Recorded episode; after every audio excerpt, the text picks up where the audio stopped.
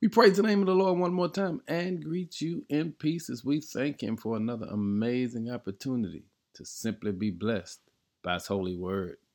Our word for the day is the power of humility.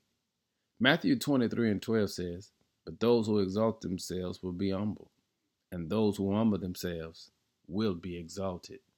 When we read the Bible, we discover a consistent theme that runs through the whole Bible and it allows us to know that God humbles the proud, but he exalts the humble. And it's important for us to understand that humility is a character trait that is impossible for us to achieve by focusing on it.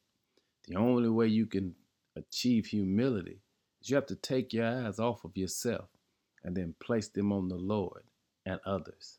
Let me say it again. In this selfie culture that we live in, the only way to achieve humility is to take your eyes off of self and place them on God and others. When you fix your eyes on the Lord, we begin to see the beauty, the glory, the splendor, the majesty of the Lord.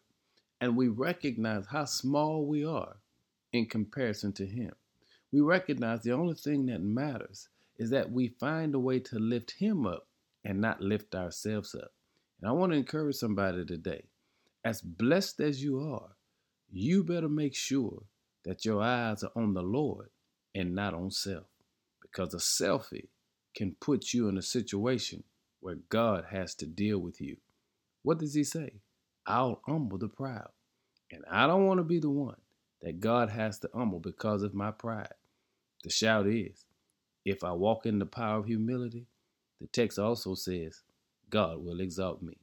Be exalted today, but to do it, you have to embrace the power that God has blessed you with to humble yourself.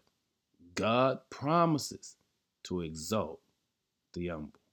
Be blessed today. In Jesus' name, amen.